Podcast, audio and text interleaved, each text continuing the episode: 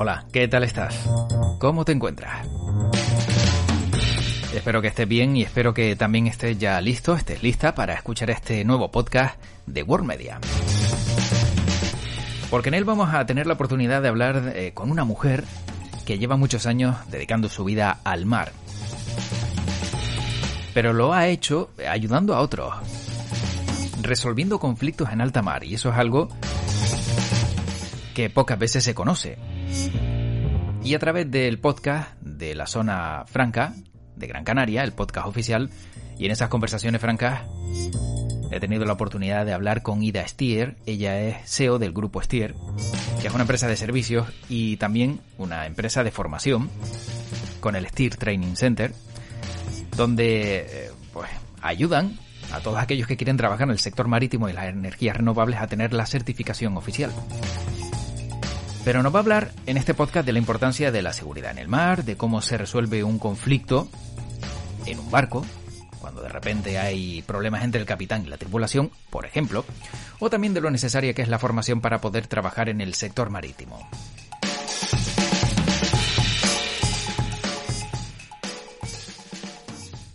Hablamos ya con Ida Stier, ella es fundadora del grupo Stier. ¿Qué tal? ¿Cómo estamos? Bien, gracias.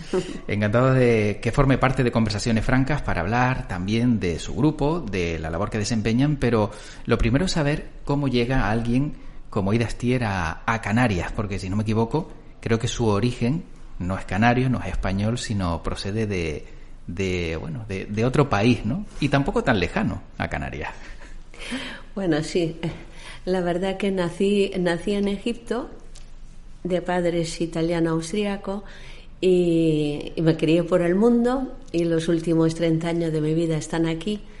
Y, cómo llegué? Desde luego no en el barco, pero sí llegué por un barco, porque llegué por un siniestro que había en el puerto y a raíz de atender ese siniestro, pues descubrí las Islas Canarias y y me enamoré de ellas ya desde el primer día y cinco, cinco meses más tarde vine aquí a instalarme y hasta hoy.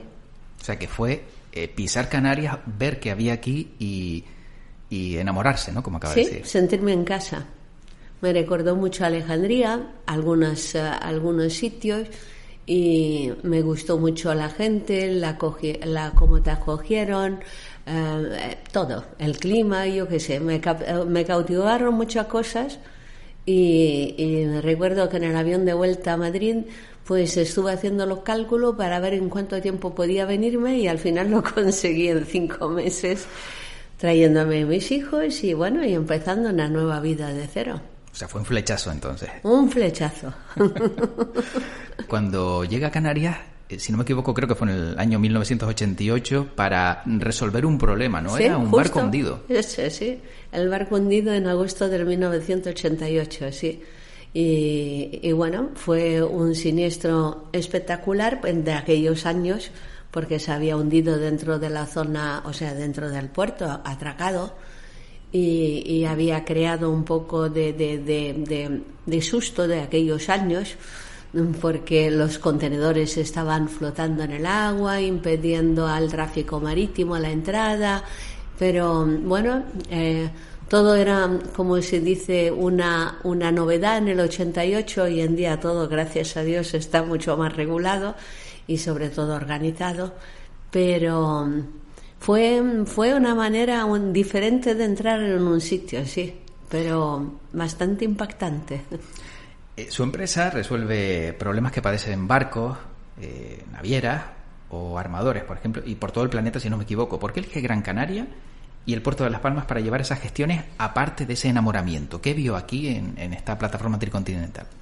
Pues em, yo creo que lo que más vi fue la calidad de vida ligada con el trabajo.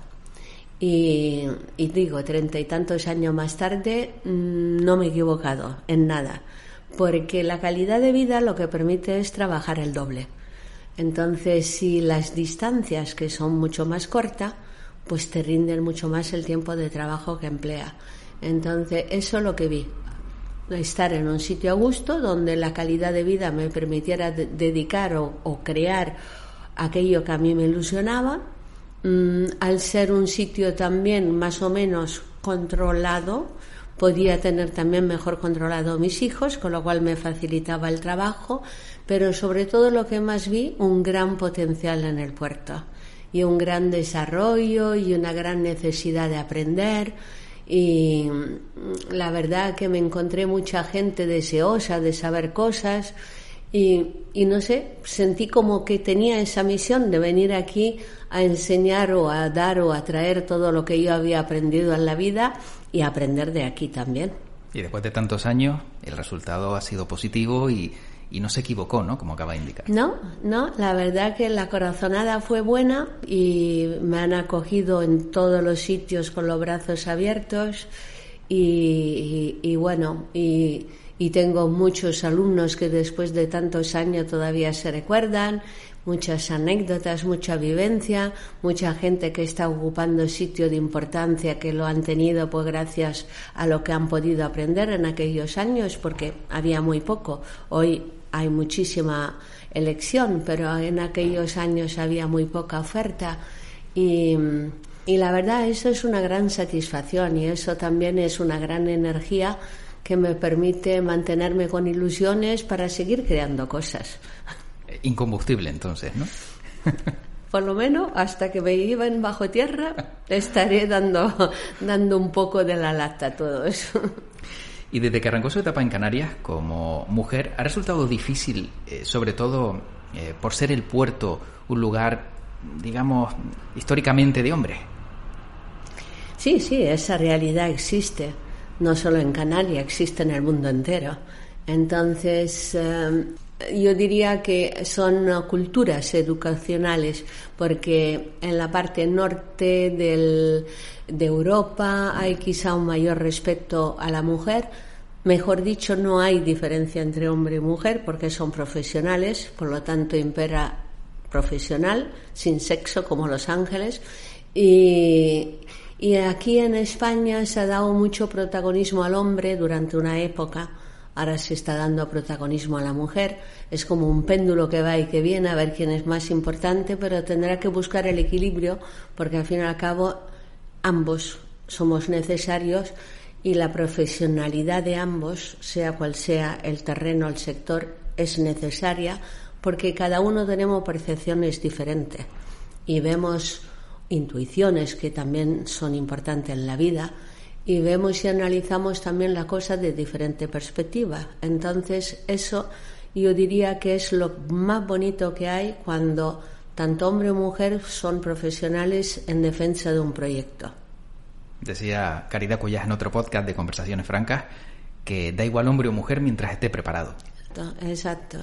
Y, y, tiene, y tiene el mismo valor. Ahora, ¿difícil lo hemos tenido? Muy difícil muy difícil. O sea que eso no lo escondo en nada.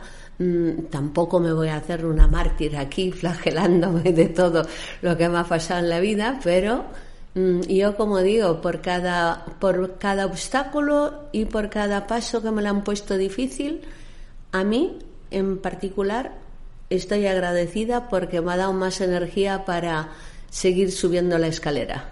Era un reto mayor. Era un reto mayor. Pues justo ese trabajo como mujer eh, también se ha visto recompensado, ¿no? Si no me equivoco, era elegida una de las 100 mujeres más influyentes del negocio marítimo del mundo según la revista allaboutShipping.org. Sí, sí. Entiendo que eso es... Eh, durante dos años, sí. Le, da mucha energía también, ¿no? Verse en ese reconocimiento. La verdad que ese es un ranking que hay mundial donde bueno analizan no pero donde consideran las labores hechas por mujeres alrededor del mundo y no es ni perteneces a ningún partido ni organismo ni nada. Es un ente neutro que hay en Inglaterra y recaba y recaba información del mundo entero y para mí estar listada dentro de la 100, aunque son 100, pero estar listada dentro de la 100 a nivel mundial sí que para mí es un orgullo, sí. Siendo el puerto un lugar de oportunidades que le permitieron, en su caso, pues crear su grupo y crecer, ¿por qué cree que hay tan pocas mujeres? ¿Por qué hay tan pocas mujeres? No, no lo sé. La verdad que yo creo que la mujer lo que más ha tenido es em, un, ¿cómo se puede decir? Un freno a sí misma quizá desde empezando el entorno de su propia familia. Yo lo puedo decir, a lo mejor desde el entorno de mi propio padre, que quería ser capitán y no me dejó, mm, y ese fue el primer freno. Y yo sé que él lo hacía para proteger y para el bien de todos, dentro de su cultura y de su educación. Pero, ¿por qué no hay tantas mujeres? Yo diría que eso ha influenciado en muchas personas. Y luego también, pues quieras o no, la vida que le toca ser mujer de madre y, ejercer de madre, pues impide mucho sacrifica o si no sacrifica la vida profesional, te la hace más difícil la vida profesional. Entonces, um, y este trabajo en marítimo es un trabajo súper sacrificado, súper apasionado, pero súper sacrificado. Entonces, alguien tiene que pagar el pacto en casa. Y claro, mm, yo tengo la gran suerte que he vivido al revés, o sea, tuve los hijos cuando debía de estudiar, estudié cuando tenía los hijos y hice todo el mundo al revés, pero eso sí que me dio mucha libertad para hacer lo que quería dentro de la edad que podía hacerlo. Mm. Entonces Ida Estier quería ser capitán de barco. Ilusiones de niña. Bueno, pero se veía como capitana llevando un barco y surcando los mares. Nací a la entrada del canal de Suez y todos nuestros, o sea, si a mí me dicen los recuerdos de niñas, todos los recuerdos de niña desde mi balcón y la terraza que teníamos era ver pasar los barcos y jugar con los barcos en el sentido a ver quién acertaba más chimeneas, los nombres que había detrás de la chimenea, relacionarlo con, con los armadores, las banderas de los barcos, relacionarla con los países. Eso era nuestro divertimento, por así decirlo, y te puedo hablar de cuatro, cinco, seis, siete años. O sea que, y, y eso cuando tú sales de casa, cruzas una calle y estás sentada en un noray al pie del barco, eso, eso en tu mundo de fantasía de niña, Mm, es algo que no se puede borrar tan fácilmente. ¿Y más niños y niñas querían también ser capitanes y capitanas de barco en, esa infancia? ¿O solo era Ida Stier quien lo pretendía? No lo sé, yo creo que era yo porque soñaba mucho con cada barco, dónde iba, qué aventura tenía, o sea, me hacía unas fantasías terribles.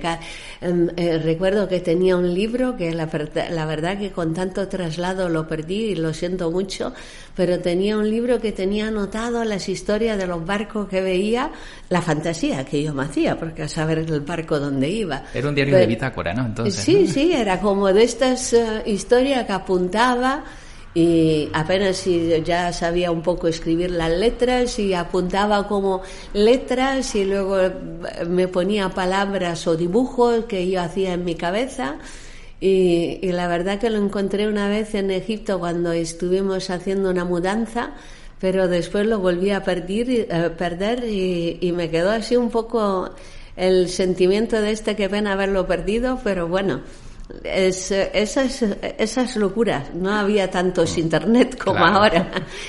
Qué bonito recuerdo. Eh, volviendo a la actividad de su empresa, eh, ¿cuáles son los problemas más comunes que resuelven en el puerto de Las Palmas? Vamos a centrarnos de entrada en el puerto de Las Palmas. Bueno, recientemente tendría que decir que por suerte o desgracia los COVID estamos resolviéndolo bastante porque mm, mm, se han dado casos muy dramáticos con este dichoso bichito y, y, han causado muchos problemas en los barcos con cambios de tripulación y organización logística, pero en general el puerto de Las Palmas es un puerto para la emergencia muy abierto porque pasa cualquier cosa. Ten en cuenta que nosotros estamos aquí en un tránsito, entonces eh, por encima de nosotros, como digo yo, al lado están ahí, los barcos pueden tener un corrimiento de carga, ¿dónde están? Vienen aquí, eh, un enfermo ataca el corazón, ¿dónde viene? Manda el helicóptero, viene aquí, o mm, una máquina que le falla también. Entonces eh, somos no sé si la verdad somos un puerto de refugio declarado, creo que sí, pero no estoy muy segura, pero somos un puerto de refugio natural, porque todo lo que pasa alrededor nuestro, mm, el primer puerto que piensan Las Palmas, porque ir a África nadie quiere, no hay seguridad. Nosotros aquí le ofrecemos toda la seguridad a los barcos de cualquier nacionalidad y aparte que este puerto es un puerto muy amigo. O sea, ha reaccionado muy bien en el COVID, ha aceptado, ha facilitado la labor de los traslados de marino. En ese sentido, estamos en un entorno muy favorable. Entonces, el teléfono de Ida Stier y de los que trabajan en el grupo Stier no se apaga nunca, ¿no? Entiendo que es 24 horas, 7 días a la semana, todo el año todo el año. En cualquier momento puede sonar el teléfono. En cualquier momento. Igual que el año pasado, te puedo decir, el día de Navidad, el día de Nochebuena, haciendo la cena o preparando la cena al mediodía, sonó para un caso muy desagradable, pero un caso que se da, que era el incendio de un barco en el puerto. Y, y así como digo yo, pasé las Navidades entre el cordero y el barco y el horno y, la, y el ordenador, pero es mi vida. Y mis hijos se han acostumbrado. Claro, si lo han vivido desde pequeños, lo ven normal, ¿no? Claro. Y el problema más difícil o inesperado eh, con que se ha encontrado ya fuera en el puerto de Las Palmas o en cualquier puerto o en cualquier lugar del mundo, ¿cuál ha sido? El problema más difícil. Mm, el problema más difícil. Poner de acuerdo a la gente en un momento de emergencia. Ese, ese es a pesar que hay muchos códigos de conductas y entre profesionales del mundo entero nos respetamos muy bien y actuamos casi todos de la misma manera con esas especies de códigos secretos, pero en, ah, al principio de, toda esta globalización, la verdad que vinieron muchos momentos difíciles por el tema de, los egos y los egos no van de acuerdo con la emergencia porque ahí hay muchas discusiones y no hay ego que vale. Es lo más difícil entonces, ¿no? Luchar contra alguien que se empecina y, no quiere ceder, ¿no? Y, claro, hay una emergencia que hay que solventar y eso tiene que ser lo primero. Exacto. Pues algunos países internacionalmente en, en, los temas de emergencia los han, a nivel de Estado inclusive, los han, eh, los han eh, clasificado como comité técnico porque en el comité técnico no hay egos, aunque pudiese haberlo fuera de la mesa, pero mm, cuando nos sentamos en una mesa o estamos en una emergencia o nos ponemos un chaleco, la verdad que hay solo un espíritu, que es salvar la vida, mm, buscar la solución de la forma mejor posible y entonces ahí no hay lugar de egos, todos estamos a una a lo mejor no dormimos en días o no hacemos nada. Mira, son todos emergencias, sea en tierra, en mar, en aire y, hasta en estado de guerra. Hay comité técnico que lo llevan y yo siempre estoy a favor de lo comité técnico, con independencia de los gobiernos que sean. Aparte de los egos, también las culturas, ¿no? Supongo que afectan a, ese diálogo, el que, eh, pues no sé, el perfil cultural de un país tenga una forma de proceder, a lo mejor imposibilita que se pueda resolver una emergencia. Por eso digo que ahora, gracias a Dios, al principio de la globalización fue muy difícil, sobre todo en adaptar el, marítimo, que tenía un código, no secreto, sino un código de actuación como muy particular y que no era transmitido al resto de las actividades o del, o del mundo de los modos de transportes y cuando se unió todo con la globalización y con los transporte combinado, pues ahí sí que hubo muchas fricciones, pero y muchas culturas, porque salieron muchas figuras, nacieron muchas figuras que no existían antes. Entonces, inclusive te puedo decir, en la época nuestra era el armador, que era el, prácticamente el gran señor, era el capitán, que era casi Dios, y era el consignatario que era el hijo preferido del armador y eso eran el trío que, que más o menos gobernaba o regulaba o, trabajaba en el mundo marítimo. Claro, cuando vino después de los ochenta y tantos esa, ese mundo tan diferente, empezaron lo transitario, el modo, el modo combinado, la unidad en el transporte con el contenedor, entraron factores y factores y cada factor fue aportando una cultura, una energía. Ahí hubo eso que dice crujir de los huesos. Entonces, si ahí hubo mucho que ceder, que mm, menos mal que ahí en ese tiempo la, la labor de Naciones Unidas y de la UNTAC fue muy importante a nivel de culturizar los países, eh, los, eh, los sectores, mentalizarlos, adaptarlos. Y ahora puedo decir que el transporte combinado la globalización y las figuras están integradas. Si bien es cierto que a lo logístico le haría falta entender un poco más el transporte marítimo y al transporte marítimo quizás también entender un poco más la logística, pero por lo demás está mucho mejor. Y tras tantos años, décadas, solucionando problemas y ayudando a otros, ¿se ha sentido ayudada? Yo quizás soy tendencia a dar y no recibir, fíjate. Y, claro, mm, no estoy acostumbrada a pedir, no estoy acostumbrada a recibir, entonces a nada que me dan algo y estoy llorando todo el día con el pañuelo en la mano. Pero, pero no puedo, no puedo quejarme, ¿sabes? Porque dentro de lo, mm, no sé si llamarme antipática o seca que soy porque no me relaciono mucho a lo mejor o algo, pero sí que he caído acogida y me han dado y yo entiendo lo que cada uno ha podido y espero que me sigan dando porque ahora sí que lo necesito. Bueno, su grupo también cuenta con el Centro de Estudios Marítimos del Atlántico, en Caliarte, si no me equivoco. ¿Cuál es la labor docente que desempeñan? Bueno, Centro de Estudios Marítimos del Atlántico nació en el 94 y fue nuestro primer centro de formación. Mm, un pabellón muy alto ha dejado porque en el sentido de que tuvimos nada más empezar, estábamos dentro de la NET integrados en la red de formación de Naciones Unidas. Al, al, al año dábamos dos máster de aquí de posgrado que fueron en aquella época muy bien recibidos.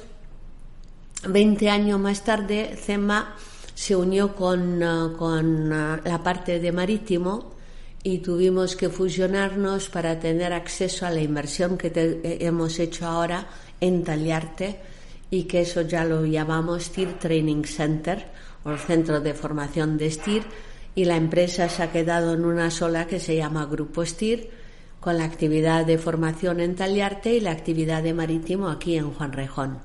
Entonces, ¿Qué hace STIR ahora en las en mm, yo diría que se ha especializado en la capacitación profesional internacional y, lo hemos dividido en los sectores de mayor prospección hacia el futuro.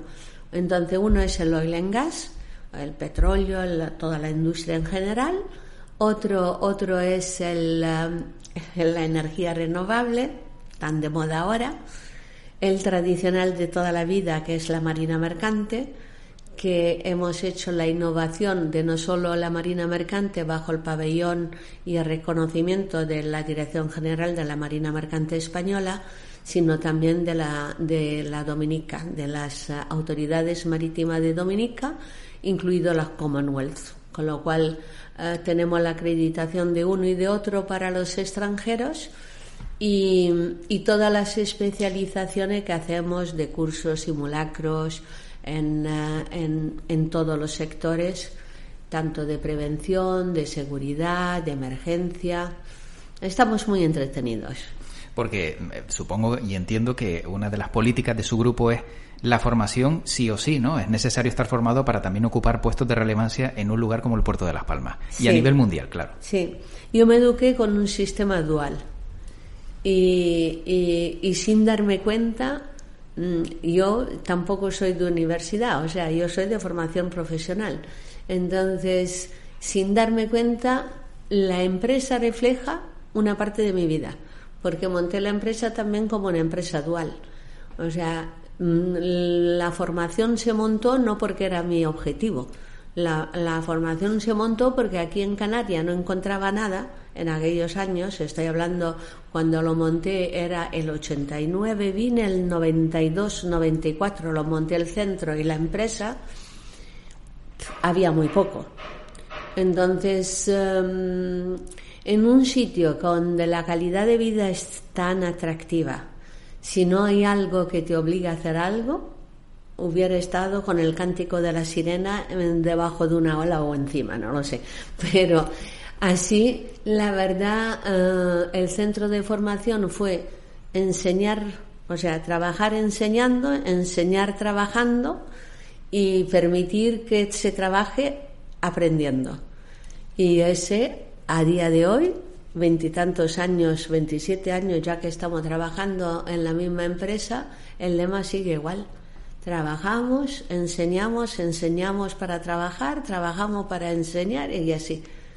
Y es un trabalengua de Pero sale personal cualificado, que es lo, el objetivo final, ¿verdad? Sí, y, lo, el empeño mío era que, mm, mm, que pudiese estar cualificado con alguien que tenga eh, con algo que tenga eh, cualificación más allá de nuestra frontera porque no es que Canarias no sea importante o España no lo es, lo es y mucho, pero con un certificado canario o con un certificado español, si fueras a Australia a trabajar, no te lo, vamos, ni lo reconocen.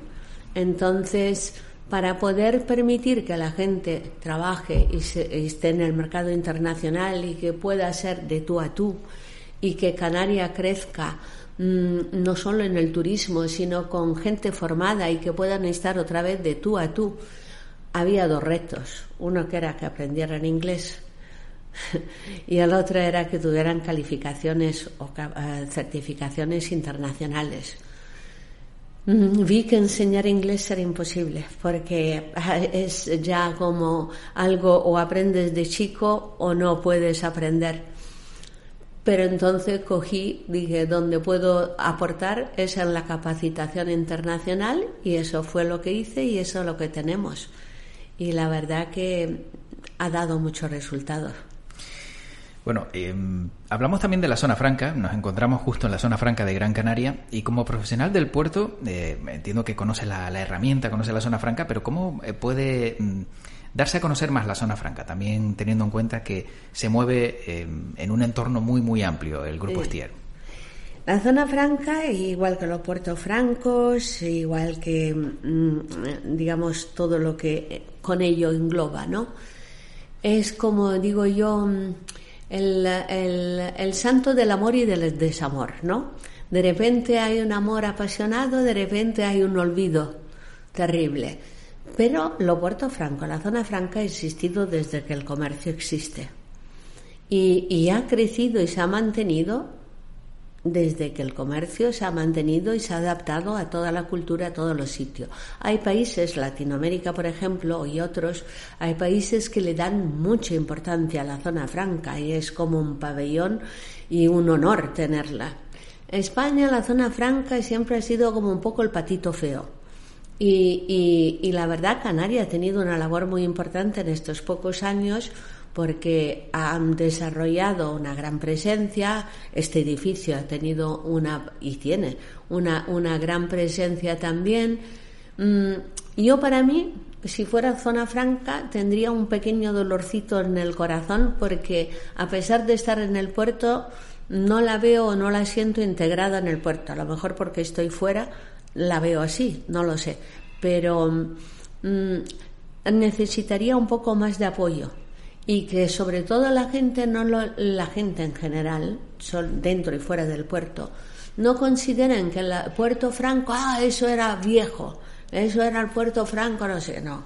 Las zonas francas son modernas y, y precisamente el espíritu que tiene una zona franca es la alianza entre países para facilitar el tráfico. Y eso es un espíritu que es actual y se debe de mantener y ojalá tengan mucho éxito más. Claro, cuando usted llega, mm, no sé si recuerda también esa herramienta ¿no? de, los puertos francos. Ese salto que se dio al final se, le, se, le, se la echa de menos, ¿no? Han sido muchos los protagonistas que han hablado de esos puertos francos y de, de lo que significaban. Claro, porque es que eran unos momentos diferentes en España y ese era como un, un, yo creo que ese fue como una herramienta de la época que España encontró visto un poco desde fuera, desde mi, desde mi cabeza, eh, como una herramienta que España encontró o buscó para poder mantenerse dentro de una internacionalización que había de mercado, porque al fin y al cabo el tráfico sigue siendo internacional. Entonces, los Puerto Franco dieron muchos juegos y permitieron mucho tráfico y ayudaron mucho con los aranceles y con la, la aduana a facilitarlo. Hoy en día, los puertos francos quizás han sido sustituidos por bajos otros conceptos, pero la zona franca es totalmente diferente de lo que es el puerto franco, porque el puerto puede ser como si yo tuviese una, una zona ahora para hacer la cosa en, en común con la aduana, pero la zona es como una asociación que tiene un espíritu mucho mayor y que tiene que velar por, mm, digamos, sin herir los sentimientos de nadie, no por la buena marcha del puerto, pero sí ayudar a la buena marcha del puerto. Y ese es por lo que veo que es algo que debería de ir muy de la mano de la autoridad portuaria, con estrategias conjuntas, con crecimientos enfocados a áreas que ambos puedan desarrollar y crecer. Pero digo, todo esto lo veo desde fuera, pero y es una opinión muy personal mía. Para ir ya entrando ya en la parte final de, de estas conversaciones francas, con tantos años como decíamos, de trabajo en el grupo Stier también tendrá muchas anécdotas que contar, ¿no? Sobre todo tratándose de emergencias, tratando de, solucionar problemas. La verdad porque no sé escribir, pero si supiera escribir haría un libro, porque hay tantas anécdotas y, bueno, pues eh, es, eh, son todas anécdotas bonitas en el sentido de que nosotros, por ejemplo, en el trabajo, cuando vienen así las emergencias, eh, procuramos darle siempre algún mote, alguna cosa, ¿no? Entonces, en los casos le damos un mote y el capitán desaparecido, el otro que no sé qué, y, vamos recreando también eh, un escenario para paliar un poco los momentos de nervio dentro de la oficina, vamos recreando un escenario otra vez con fantasía para poder trabajar y eso no crea muchas anécdotas, ¿no? Quien te confunde con hombre o, quien se piensa que un PNI es un puticlub. O sea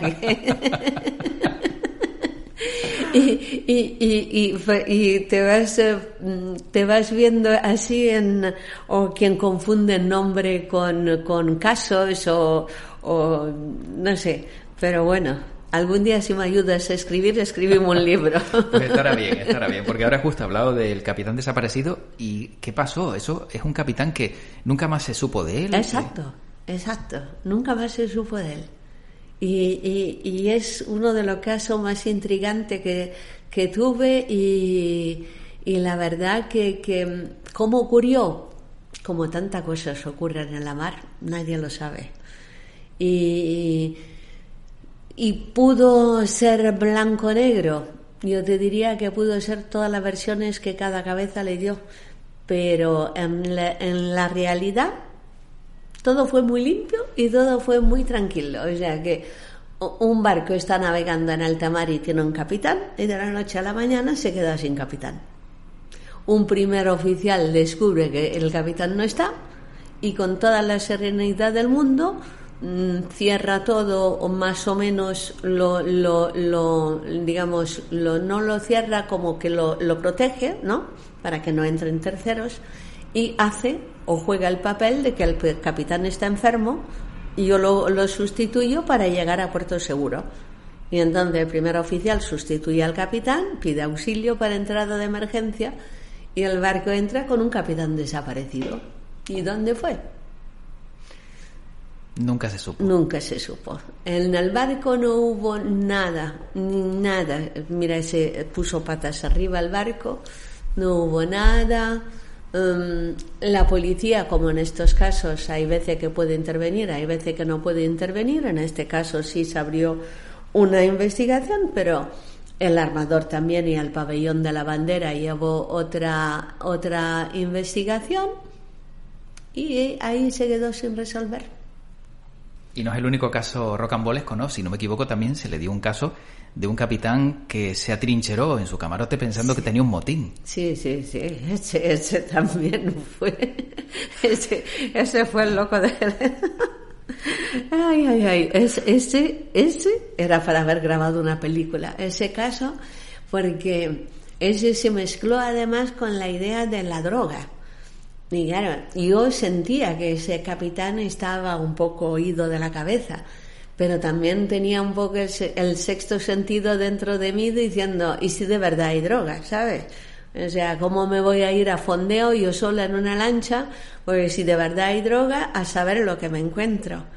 Y, resulta que pasé antes de ir al barco por policía de frontera y efectivamente me dicen, no, no, no, ni se te ocurra, espera que llamo a la central.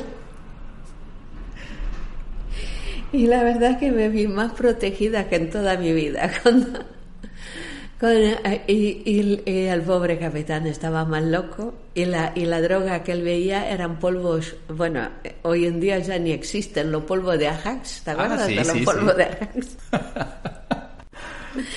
y, la, y la caja fuerte que él creía que le habían asaltado la caja fuerte y de todo, la caja fuerte era solo que él no se acordaba ni siquiera de la combinación. Pero el pobre hombre había perdido totalmente la cabeza. Pero sí, sí, se atrincheró, nos hizo pasar un mal rato y la verdad que tengo que agradecer a todos aquellos que me acompañaron en esa misión porque fue un poco espectacular de la época, pero pero bien, acabó bien en realidad, no, no, no, había ni droga ni motín. Ni nada parecido. Sí, un pobre capitán que perdió un poco, como digo el rumbo, ¿no? el, rumbo.